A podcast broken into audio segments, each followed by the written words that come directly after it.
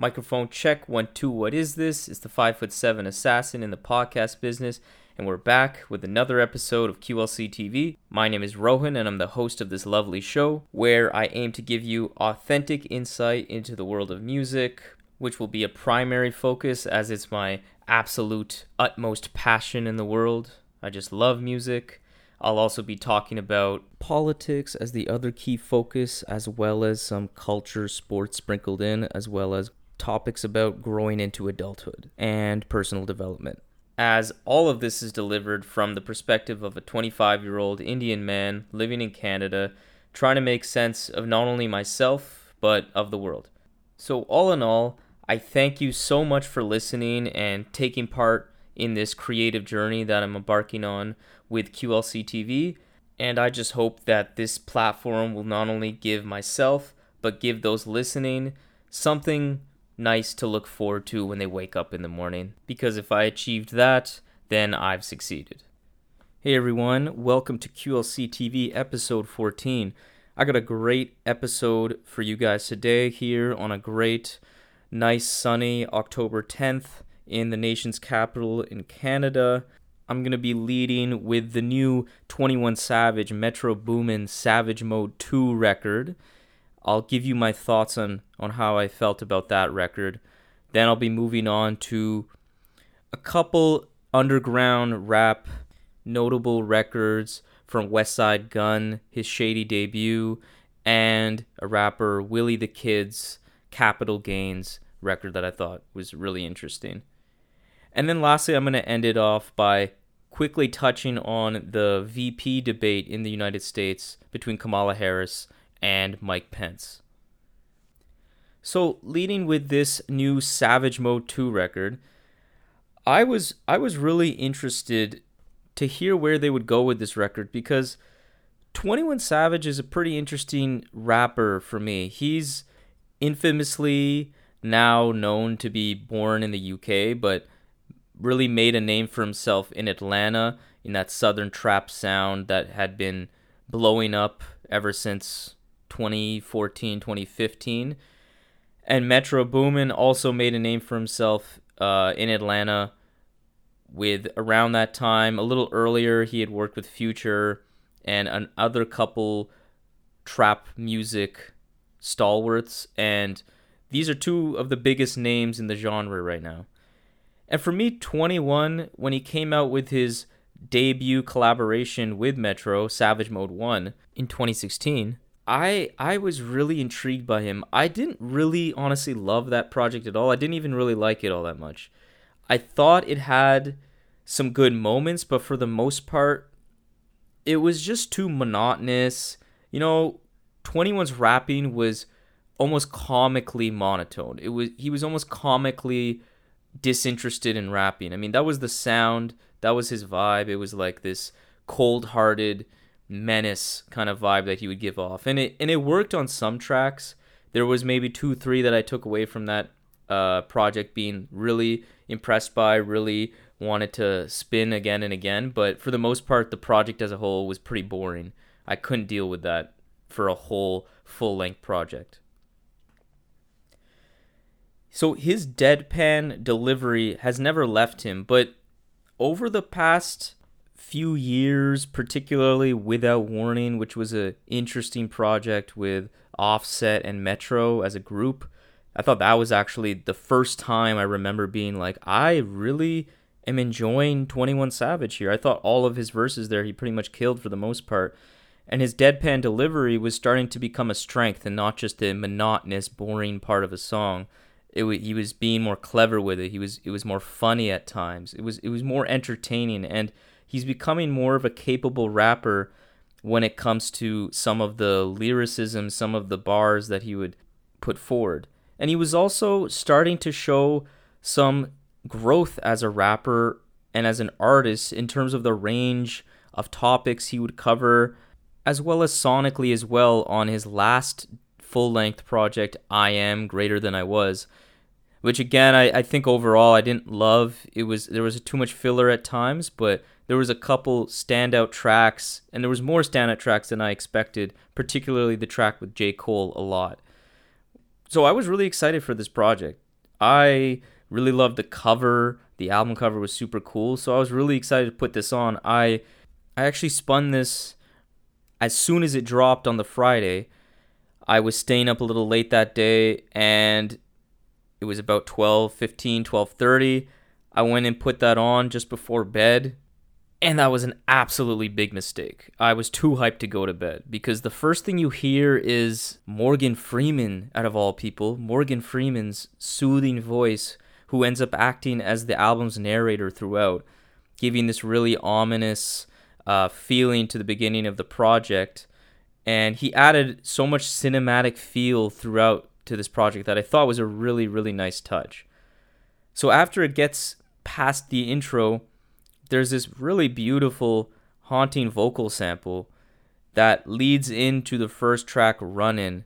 And oh my God, that song is amazing. Probably my favorite track on the whole project. Just the way it starts from the vocal sample to when the beat drops, twenty-one is floating. He's absolutely floating on that track. And it, and this song also shows what would be a commonality throughout the whole project, which is that the cohesion was very strong throughout. The way Metro kind of sequenced the album, the way he set up the transitions, it makes it flow very much like a D J mix. The production as a whole really complemented his style because they allowed for his delivery to shine. Man, he his flows and the beats, they just meshed the best they ever have on a twenty-one project. He just fe- feels at home on all of these beats. You know, the tracks Slidin', Runnin', as I mentioned, No Ops Left Behind, show this off especially well, showing that twenty-one isn't the same rapper that he was when he dropped Savage Mode one, where it was very much a one-note, monotonous delivery. I mean, his deadpan delivery is still there, but at times he actually adds some inflections to kind of add some variety. But then also his tempos are actually quite different on a lot of these tracks. He'll, he'll go into a double-time flow, or he'll slow it down more. And it just makes these songs pop like no other time I can remember listening to a twenty-one Savage album. He is clearly a much more capable rapper now. And I think he's very underrated, even before this project, but especially now. Because his lyrics have slowly but surely gotten more quotable uh, as time has passed.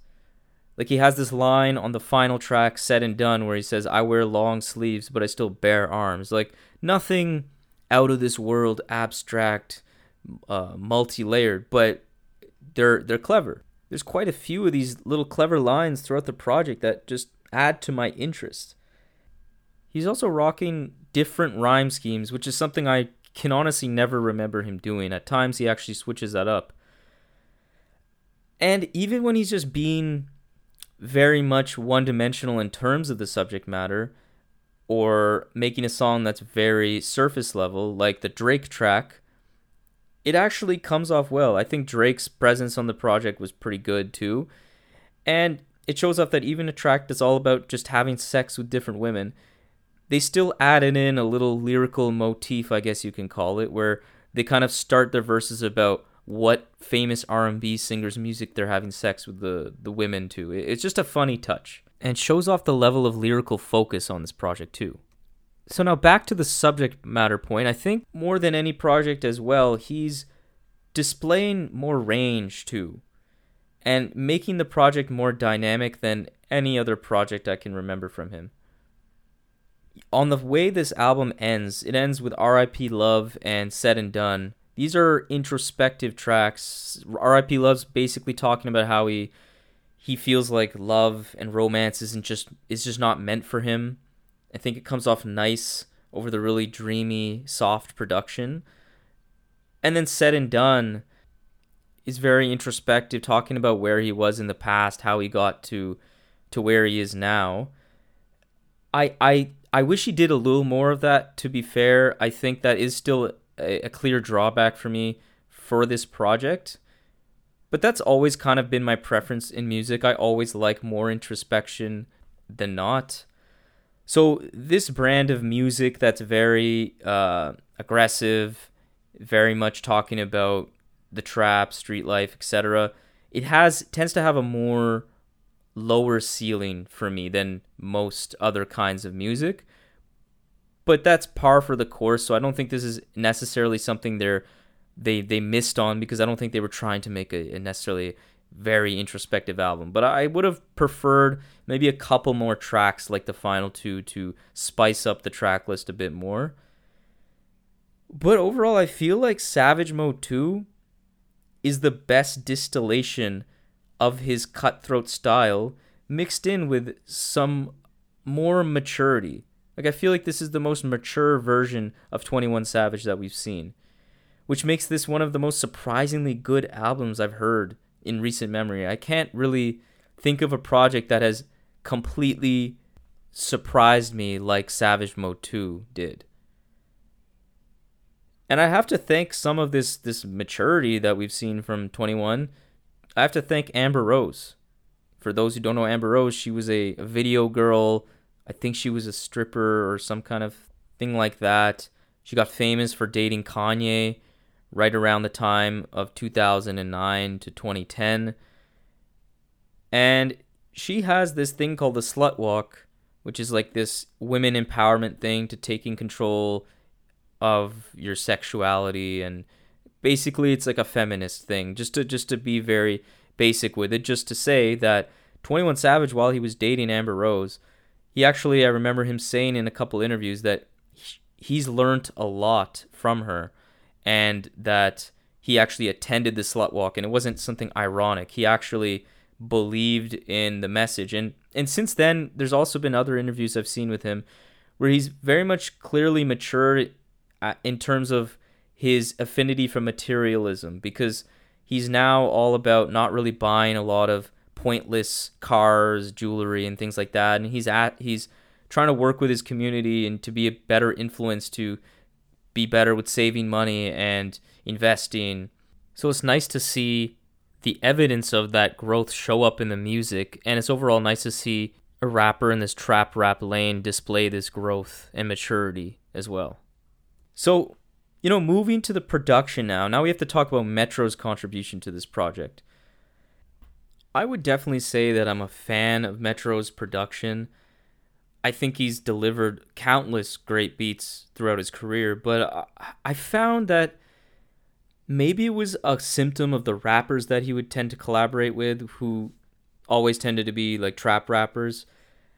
I find his his production style left some room to be desired when it comes to the variety to it. I think he had that very bassy trap feel that he's exhibited on countless projects, most notably Future's Dirty Sprite two.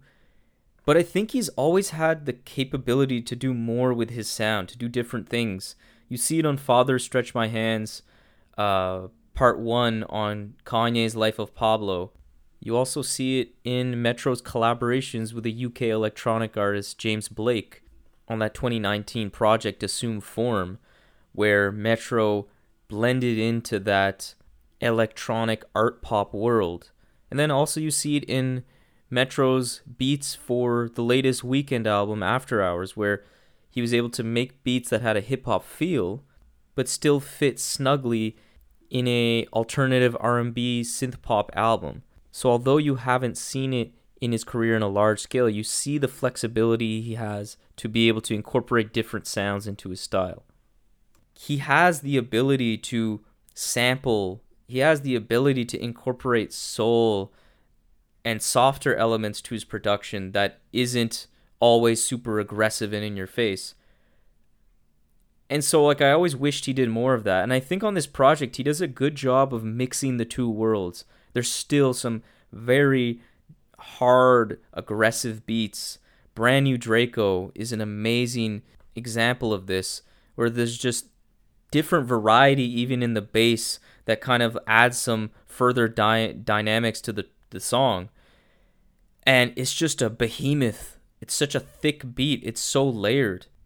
And I think overall through this project, he layered sounds so much more intricately than he ever had in the past, and I think it adds sort of like a sophistication to the music as well.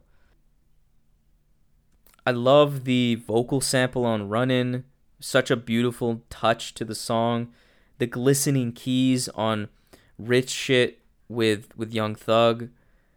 Uh, the violins at the beginning and end make the song sound so exquisite, just so fitting for a song that has that title.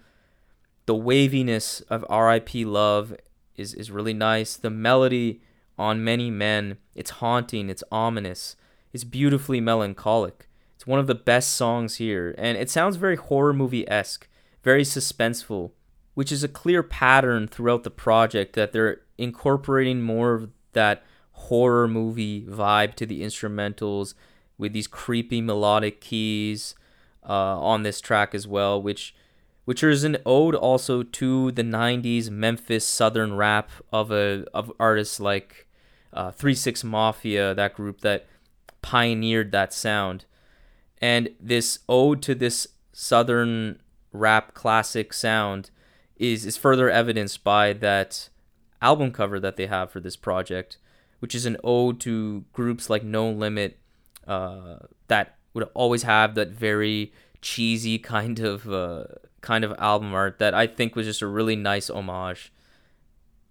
So overall, I think the production w- was was great, was really great. I think this is Metro's best produced project, not just in the actual beats, but also in terms of how he sequenced the album and crafted it and crafted the transitions. I think that was what brought this project to another level. Look no further than how this album ends, where you have No Op Left Behind, which is still more similar to the rest of the album. It's a little harder, but there's still some softer elements. Then it gets to R I P Love, which is very soft.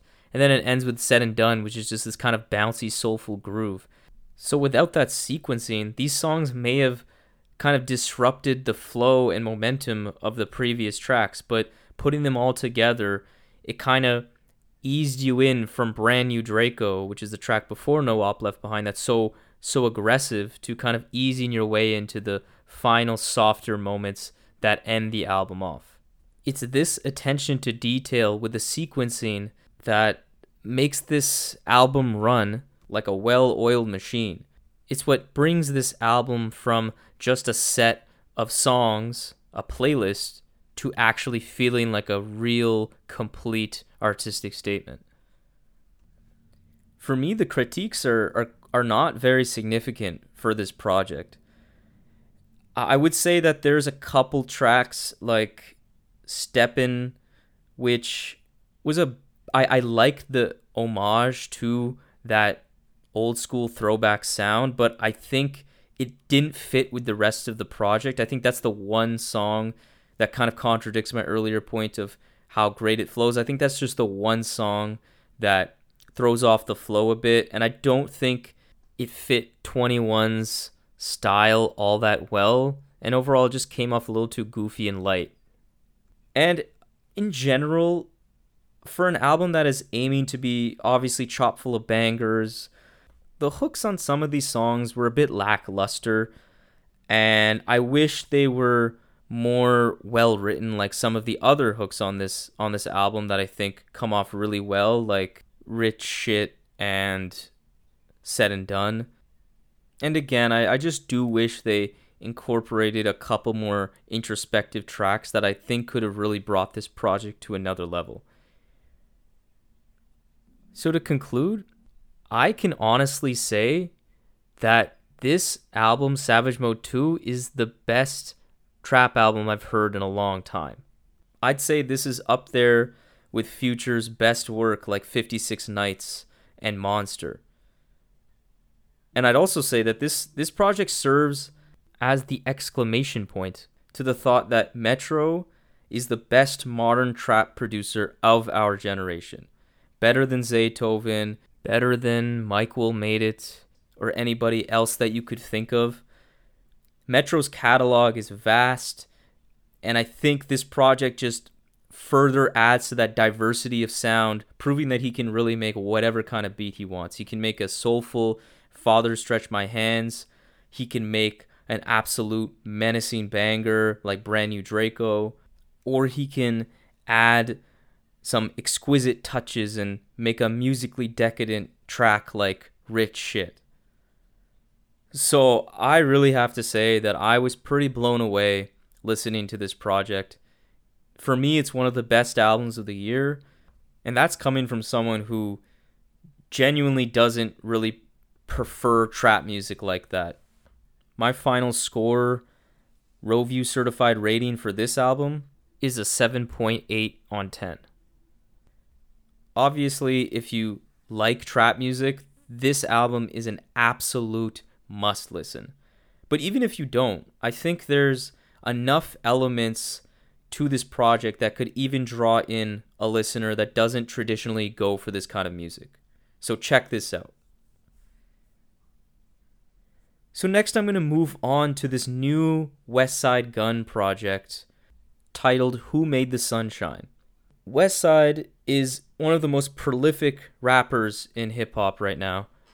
He drops projects super often and has really kind of blown up over the past couple years, along with his crew Griselda from Buffalo, New York, that have really revived that grimy, dusty hip-hop sound. And I've listened to both of his other projects that he's released this year, in particular Pray for Paris, which was a really great project that is in my top ten, top fifteen right now of the year, and then his Fly God is an Awesome God two, which I, I did think was kind of a lazier effort. It had some nice production, like all of his albums do, but didn't really make much of an impact on me. I heard it a couple times, and I already knew what I knew what the album was about, and I didn't need to hear more. It seemed like he was on autopilot on that album, and I was hoping this Who Made the Sunshine, being his Shady Records debut album, I thought he was going to add another level of detail, another level of attention and focus to make this project sound more inspired. He had hyped this album up as being a mix of Supreme Blientele, which was a project from twenty eighteen. That was the first project of his that really made me a real big fan, and I think that's his best project to date, which is a very, still dusty, but very luxurious and decadent at the same time. Had an amazing production credits list. And then uh, it was a mix, he said, of that project and Fly God, which was his project that really put him on the map in twenty sixteen. That was a great project. A little more dusty, a little more lo-fi, a little more raw, but still very uh, diverse in the sounds. And it was a really great project too. So, you know, I was obviously looking forward to this project, but for some reason, I can't really put my, my finger on it, and I'll explore maybe a reason why a little later.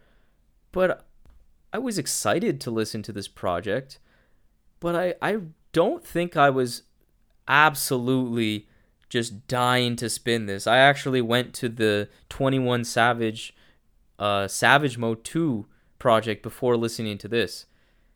That Friday, I remember I only got to this project towards the end of the day. I listened to the new Willie the Kid project, which I'm going to review right after this. I listened to the twenty-one Savage album multiple times, and I was still bumping that Elzai project also that day. Like I, I for some reason I just didn't care to really get to this project, but obviously I did eventually.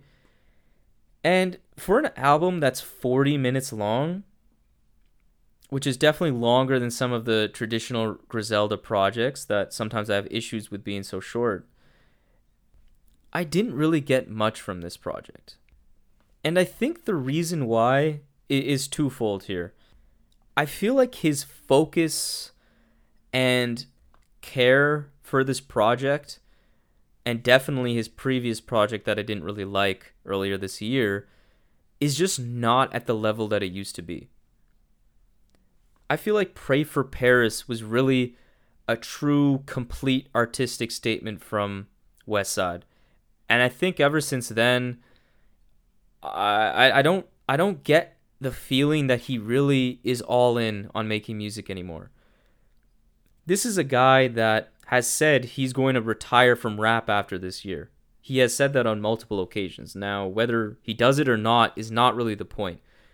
The fact that he is already seeming to be at peace with staying away from music and just focusing on being kind of an A and R, a record label manager, further diving into fashion. These are clear passions for him, and I just don't get the feeling that rapping is a clear passion for him anymore. Because for a, a true studio debut album under a big label like Shady Records, I don't get much from Westside on this project. I get much more from the, the guest verses, which are, are good, but none really blow me away like guest verses tend to do on a Griselda project, particularly a Westside Gunn project, who is notorious for being such a good collaborator and always can get the best out of his guest artists. So moving on to the other reason why I feel like I wasn't as excited to bump this and why I don't think it had much of an impact on me is because I feel like this this approach to making albums from Westside, dropping projects so frequently, has become saturated. This album just feels like a less memorable rendition of his previous great projects like Supreme Blientele or Fly God. This saturation of his style is really limiting my enjoyment of this new project because there's other better versions of him on other projects. Because I just would much rather listen to those other projects over this. This album isn't delivering anything unique or different than what those projects could give me, and the similar elements on those projects are simply better than they are on this one. Production-wise even, like, he's obviously picking great beats here. He always does it. But the beats are, again, just good, but better versions of these beats have existed on his other projects that I would much rather listen to. There's no beat on here that's, like, really drawing me in again, like even beats on Pray for Paris just earlier this year did. It seems like his focus with this project was to kind of make it a victory lap and also give a platform and a spotlight to some of his underground lyricist friends. And I think that's certainly very commendable. There's a posse cut here at the end of the album that's seven minutes long that has all these different rappers going over this beat. It's a good track. I, I appreciate the sentiment of really kind of sharing the spotlight with all of his fellow collaborators and friends that got him to this point. That's kind of the theme and the feel I get for this project. It's just a look where we are now, we made it. And that's great for him, but as a listener, it doesn't give me much. I wanted more of a distinct presence from the album's central figure, Westside Gunn, but I just don't get it. Even if there's some nice guest verses, particularly Slick Rick, which was a really random thing to hear Slick Rick in twenty twenty, but his both of his guest verses were great. That was a nice touch to get a legend on this project. But overall, I didn't get too much from this project. It's just good, solid, good, solid music from West, but nothing more. And for that, I give it a six point seven on ten. Now I'm going to move on to this new project from Willie the Kid, Capital Gains. So Willie the Kid is a Michigan rapper associated with great underground acts that I've spoken about many times now on this podcast, particularly Rock Marciano, The Alchemist, Action Bronson, and others. I've been following his work for a bit now, especially since he had a couple great guest features on Rock Marciano's twenty nineteen project, Marcialago. Uh, I love his lyrical style, his flow. He's got a pretty unique voice too. I, I I I like his I like the vibe I get from his music. So I've listened to some of his earlier work, and I liked a lot of those projects, but none of them really made me really interested until this new project, Capital Gains. I feel like this project finally gives me a real artistic statement. And I think this statement is really crystallized on the final track of this project, which is basically serving as the mission statement for this album, which is all about kind of promoting financial freedom in his community, um, and also just kind of like spreading knowledge found through his game that he learned from the streets, as well as how he's navigated through the industry. He talks about these businesses, owning his own uh, work, being an entrepreneur. It's further accentuated too by the skits that reinforce this idea nicely. And that kind of mature feeling is something that's very well illustrated through the production as well, which is really elegant, tasteful samples, really jazzy at times, nice percussion that adds some nice groove where necessary. It kind of has this nice upscale speakeasy music vibe to it. And man, as a rapper, this guy is just so impressive. He has these really cool metaphors and lyrical angles that incorporate this theme as well, even when the subject matter isn't actually directly or literally about this theme. On the track Dirty Game, the hook is all about how all of the advice, the game that he's rapping about in the verses, even if they're not really about the subjects that I mentioned in the theme, he ties in the game that he's spitting, the game that he's talking about that he has, because the song's revolving around this woman, and he's just talking about her, so he's kind of mixing the game with the game in terms of knowledge, and there's some money finance references here and there. It's this guy just is an incredible rapper. The internal rhyme schemes that he has throughout all these songs are so impressive. There's so many good one-liners too, and he has a dry sense of humor too that comes off well. Like there's this one one part where he's he's saying on Dirty Game that this girl met some like loser at Tanger outlets. Like it was just such a weird line, but it's very Rock Marciano-esque, the way that he's able to kind of paint this decadent yet grimy picture with some kind of dry humor mixed in here and there. So I'm not surprised that Rock really liked him and put him on a couple tracks on his last project. And I'm also not surprised that Rock is featured on this project along with Action Bronson, Currency, Ito, that really deliver really great verses that fit really well with the style of the album without overshadowing the main attraction. Egregious. The song is unbelievable. The flow is relentless. The beat is so haunting. It's so good. It's like definitely a standout for me. And jam-packed with with so many one-liners. And I don't remember if it's on this track or another where he says he had a glove in the box before COVID. And man, that's a crazy line. That is a crazy line. Talking about how obviously he has a glove because he's about to do some criminal shit, you know. Overall, I, I think his lyricism is just so top-notch. The beats are really, really well put together.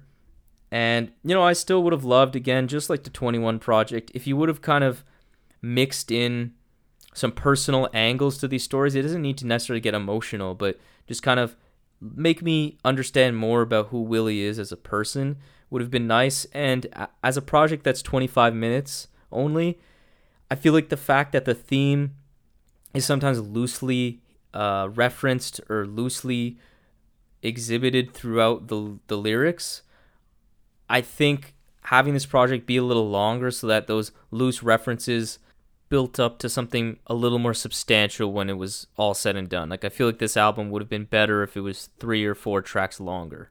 But still, I really have not much to complain about other than that, because this is a really nice surprise. I'm really glad Willie finally dropped a project that I can fully get behind like this.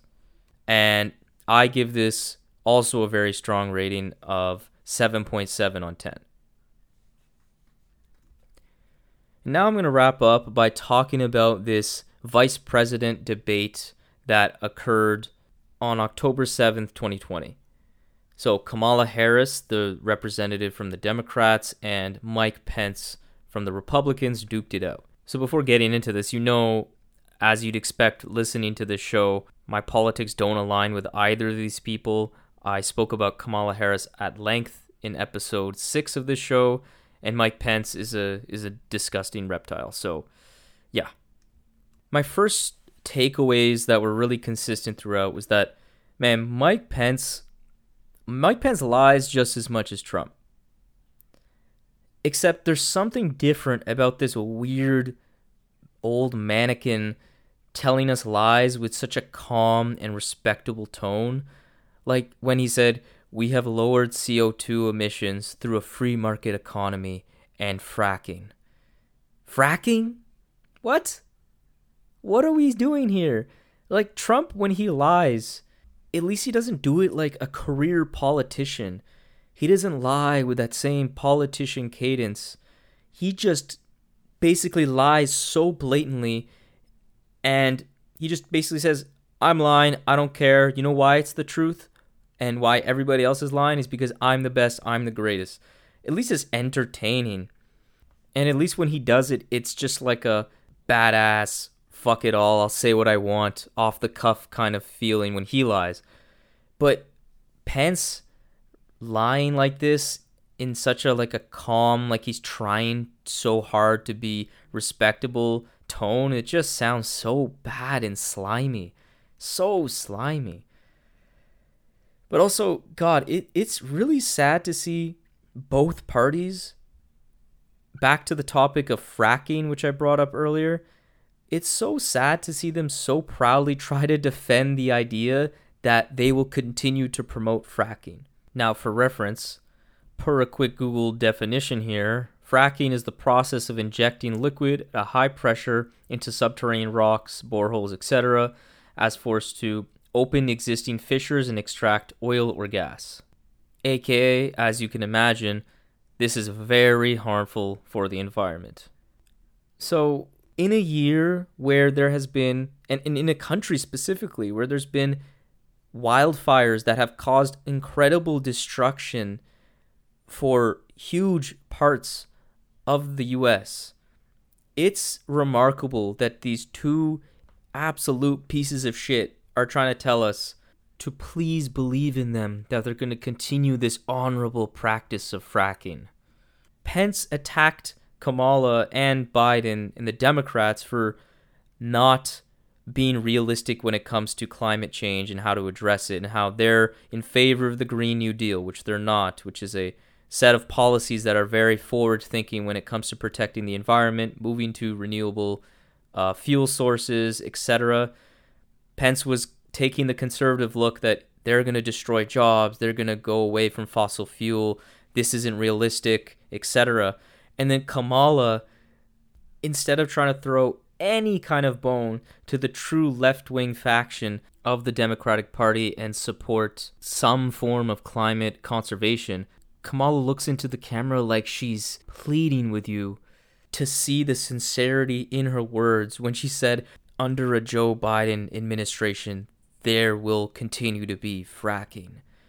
It's so weird seeing them try to convince the voters that they're in support of a policy that is so destructive to the environment. Like, Pence literally said, we listen to the science, and then in the same sentence says, we are going to continue fracking. It's just unbelievable. And overall, Pence really, really kept trying to run the clock out on all of the questions that he didn't feel like answering, especially when it came to, to COVID-related questions. He would literally just say, American people, like a hundred times, thank Kamala, like a hundred times for some reason, thank the moderator, thank the American people, he would pray for people, and then magically his, his time ran out, oh well. There was just like such a pronounced lack of substance in his answers, even more than a typical politician.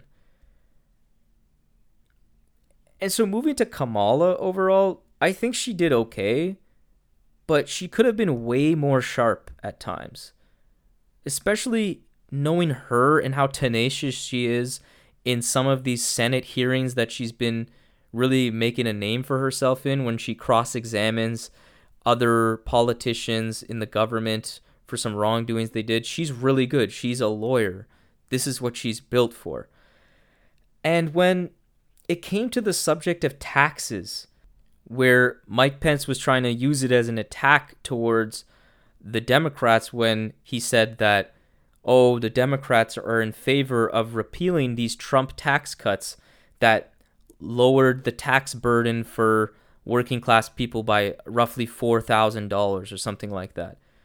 This is factually incorrect, or maybe better said is that it's misleading, because the benefits, the true realized benefits from these Trump tax cuts over a long period of time, the vast majority of the benefits are only going to the richest of the rich in the country. So this wasn't some working class tax cut that benefited only the poor or the working class. This was a tax cut that genuinely, fully, and only benefited the richest people in the country. And as expected, everything Trump does and anything the Republicans do in general are always trying to masquerade as being for the people when they're just for the rich. As expected, since these benefits mainly affected large corporations and the richest people, all their savings went into buying back stocks, which is a common thing that rich folks do when they have this additional cash. They don't usually invest in jobs like the conservative trickle-down economic ideology tends to always say they do. It always ends up usually being just enriching themselves through stocks, buybacks, et cetera, that don't end up trickling down and benefiting the working class through increased employment opportunities, or better employment opportunities, rather.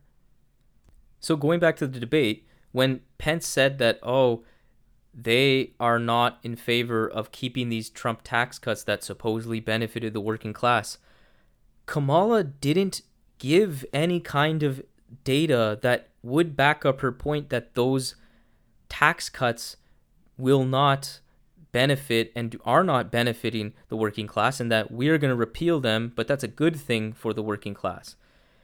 Instead, she just instead she just tried to say that, no, we are not in favor of increasing the taxes on the working class. And she said that a couple times in that sincere voice looking at the camera thing that she does. Whereas she could have said that we're not going to increase taxes on them, but then also replied with a actual stat that would say that these cuts didn't even benefit working class people in the first place, which is why we're going to repeal it. She completely allowed him to get away with framing this topic in such a dishonest way. But hey, she, she got off some sassy, memeable little frowns and facial expressions that she probably was instructed to do in the first place, so focusing on policy substance? Nah, screw it. Who cares, right? That's just how the Democrats think, I guess. So I don't think she really was as sharp as she should have been. And overall, my key takeaways is that, you know, this debate isn't a big deal. It's questionable as to how effective or how influential even a presidential debate is, but just going on Twitter right after this debate and seeing the commentary, it was alarming. Like, because even the presidential debate, yes, people would say that Trump won or, or Biden won, and it was definitely certainly polarized to an extent, but even there, the vast majority of people were just commenting on how much of a train wreck the debate actually was. This one was alarmingly polarized. There would be such a swath of people saying, oh my God, Kamala killed Pence. This was not even a close fight. And then the exact opposite for many other people would just say, wow, Kamala really did horribly. Pence killed her. It it just shows that people were just going to just indulge in their confirmation bias and follow the party and support the party and think the party that they already support won the debate. Another key takeaway I had from this is fracking. Oh my God. These parties, if you did not know it, you should know now, they love fracking. They will continue to follow the science and address climate change by making it worse. So if that wasn't clear, they made that very clear. And finally, my last takeaway is that our Desi Slay Queen here didn't hold Pence's cold Christian feet to the fires of hell that he'll obviously be living in one day, as she let him get away with very shady framing of some of these questions and attacks and didn't and didn't break down his arguments like I expected her to do. And she also let him get away with cutting her off and not answering questions clearly. Like, at one point, Pence is saying that, oh, Kamala, you didn't answer the question. And instead of mentioning and making it clear the many five, ten, fifteen times, Pence would just straight up run out the clock and not answer at all the question that the moderator asked. Kamala wouldn't bring that up. She would just answer the question herself. And again, for people who are not really in tune with the details of politics, they'll just hear Pence say, Kamala, you didn't answer the question. And then they'll think, oh, she's dodging the question. That's not good. She's not trustworthy. She has something to hide. Kamala needed to be better in terms of the art of a debate, which is sometimes you just need to point out the obvious to make your opponent look bad. And she didn't do that.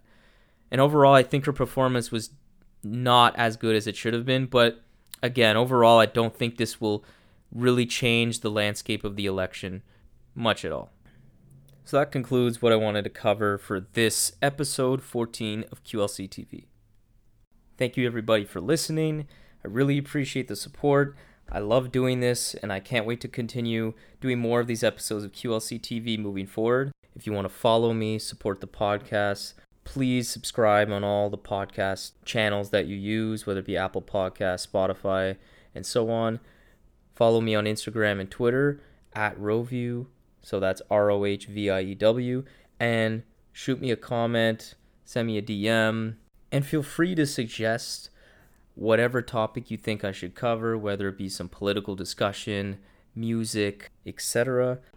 Or if you just wanted to send me some feedback about something that you think I should improve on or consider changing as it relates to the show, I'm definitely all ears. I wanted to start this podcast to, to help myself grow, help myself uh, express myself more efficiently, more concisely, more effectively. So I'm always open to anything that I should improve on, whether it be about how I deliver the show or just to criticize some horrible take that I had. I'm all ears. And I'd also like to extend an open invitation to any artist that makes music. If you want, please D M me, hit me up on Instagram, send me your music. I'd love to give you free feedback and thoughts on my opinions of your work and any other things you could maybe change to make it even better. If you're listening to this show, you know how passionate I am about music, how much I love analyzing music, and how passionate I am. I would love to be a part of your creative process to further improve your craft. And also, I'd like to extend an invitation for anybody who wants to join me for a discussion on something they want to debate, whether it be a political opinion or a musical opinion. I would love to, you know, have you on the show and have an open discussion with you. I think that would be a lot of fun because, you know, I, I really want to connect with you guys and really foster community here at Q L C T V. So thank you once again for listening. Peace.